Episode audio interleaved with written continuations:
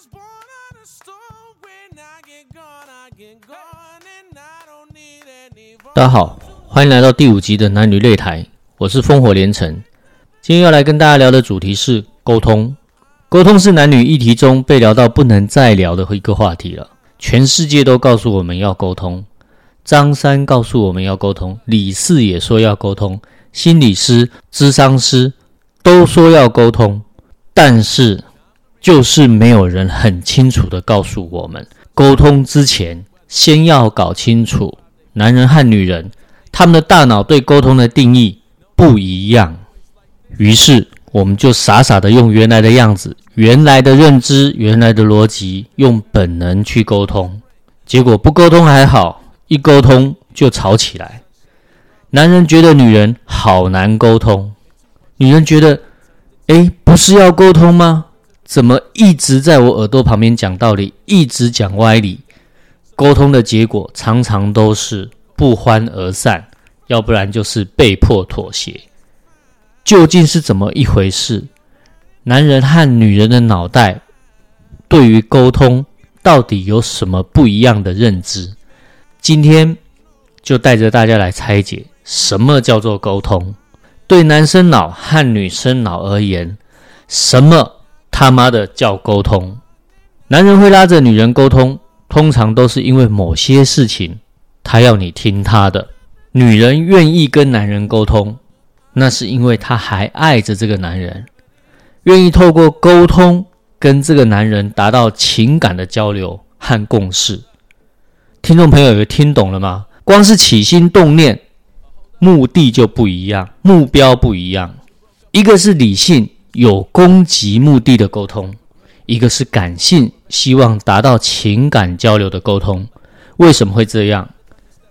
是因为男生很坏，很自私。很大男人吗？是的，这一切都是男人大脑惹的祸。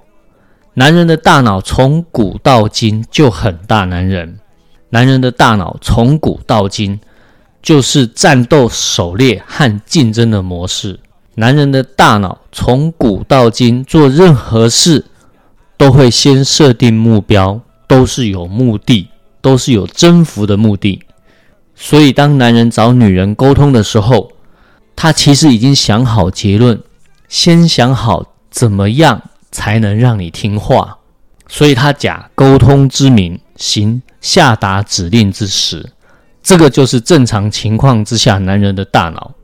大家不要以为我们活在文明进步的今天，男人的大脑有跟着进化，其实脑容量就没有变化。现代男人的头。并没有古代男人头的两倍大，身体也没有进化。人类发明飞机，可是人类并没有自己长出翅膀。网络光速的时代，人类跑一百公尺的世界纪录依然破不了九秒。为什么？因为文明在进步，人类依然还是自然界中的灵长类动物。人类的大脑和身体在正常的情况之下，依然遵循着动物本能的设定来运作。因为男生的力气大，身强体壮，所以男性基本上建立了几千年以上的父权社会。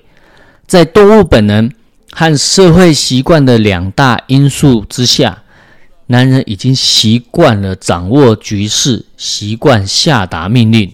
再来，我们来谈谈女性。对女性而言，什么是沟通？几万年来，人类都是群居的动物。只有近代才有独居这件事，在没有学校的那个年代，女性的学习对象是团体中的其他女性，因此发展出女生和女生之间密切的交流，学习养小孩，学习养家禽家畜，学习采集、种植植物、种植蔬果的技术，学习生存各种的技能和状况处理。过程中靠的是什么？靠的就是语言。透过语言来教学传承、感情交流、相互联络、建立友谊、寻求认同，这变成万年来的日常。当好事发生，女人想到的是赶快说给大家听；当不好的事情发生，女生想到的还是赶快说给大家听，听听大家的意见，向大家求助。发展到最后，对女生而言，语言不单只是语言，更是一种生活方式，是人类演化史上的艺术。相对于男性而言，女生发展出光速的语言能力。一群女生在说话的时候，男生根本插不上嘴。男生说话，大脑只有左脑一点不特定的区块在运作，但是女生说话的时候，整个左右脑都在运作。所以，与其说男生说话很理性，其实是因为多数时间他只能边想边说，反应较慢。同时，男生无法同时谈论超过两个话题，所以男生的聊天话题很单一。常常男生聊天的话题比较单一，也很好懂，有时候甚至很无聊。公车上或者在咖啡厅，有时候会听到一群男生说了几句很不好笑的笑话，但是一群男生哈哈大笑，就是因为这个缘故。女生就不一样了，因为左右脑同时作动，挂 turbo，所以女生的谈话时而理性，时而感性，天马行空，多主题同时进行。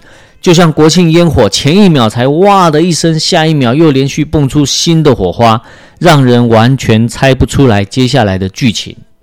当男生还搞不清楚女生谈话内容的重点和逻辑的时候，在场的所有女生都已经经历一场重要的谈话，而且每一个人都懂，每一个人都觉得刚刚的谈话很有逻辑，很有重点。女生吵架的时候，脑袋是跑车。男生吵架，脑袋是老爷车。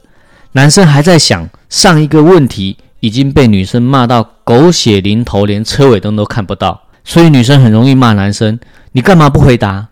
你干嘛不说话？”其实他不是不回答，他也不是不说话，是他还在想。所以男生记得，笨蛋才跟女生吵架，笨蛋才跟女生吵架。了解这些之后。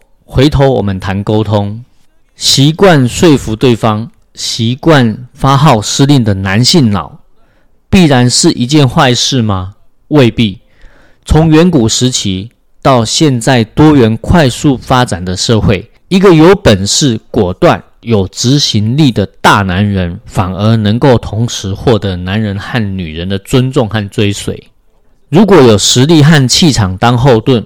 沟通就会变成水到渠成的事，但是如果放在一般男人或者低阶的男人身上，一九六零年以前出生的男人，日子混着混着还混得下去，因为一九六零年以前出生的女性仍然遵循着传统，无论男人再弱，基本上还是会给予一定的尊重，所以呢，男人的日子还能安稳的过。但是，一九六零年。以后出生的女性，女力崛起，女性自觉。如果这个男人本事平平，或者根本就是个弱男，女人会毫不费力的主导着一切，但是女人并不会因此而快乐。相反的，女人的大脑会很辛苦，也很痛苦，因为她大脑里面的小女生是需要依靠的，可是弱男没有办法给她依靠。同时，教育告诉女生，男人是一家之主，要尊重男人。但面对动不动就爱发号施令、想要说服女生，可是又没有什么本事的男人，情感上女生尊重不下去，这个就是女人痛苦的矛盾点。男人也很痛苦。我明明是男人，明明我才是一家之主，为什么你老是不听话，总是？不把我的话当一回事，唉，男人们，问题的关键就在于时代已经不同了，已经不再是弱男可以好好过日子的时代了，该是男力崛起，男人奋起，用实力去争取话语权，用实力去争取尊重的时代了。所以，男人，请记住，当你一天到晚说要沟通的时候，其实你就是弱的那一方，你知道吗？就像职场上那些状况外却整天找部署沟通的主管，部署很清楚的知道你很弱。当男人把沟通挂在嘴边，女人就知道你不够强。所以，男人，如果我们有自我期许，希望获得女人的尊重，我们必须先去思考的是如何让自己更有本事，而不是一天到晚拉着人家要沟通。同时，如果你的女人还愿意跟你沟通，表示你还是一个幸运的男人。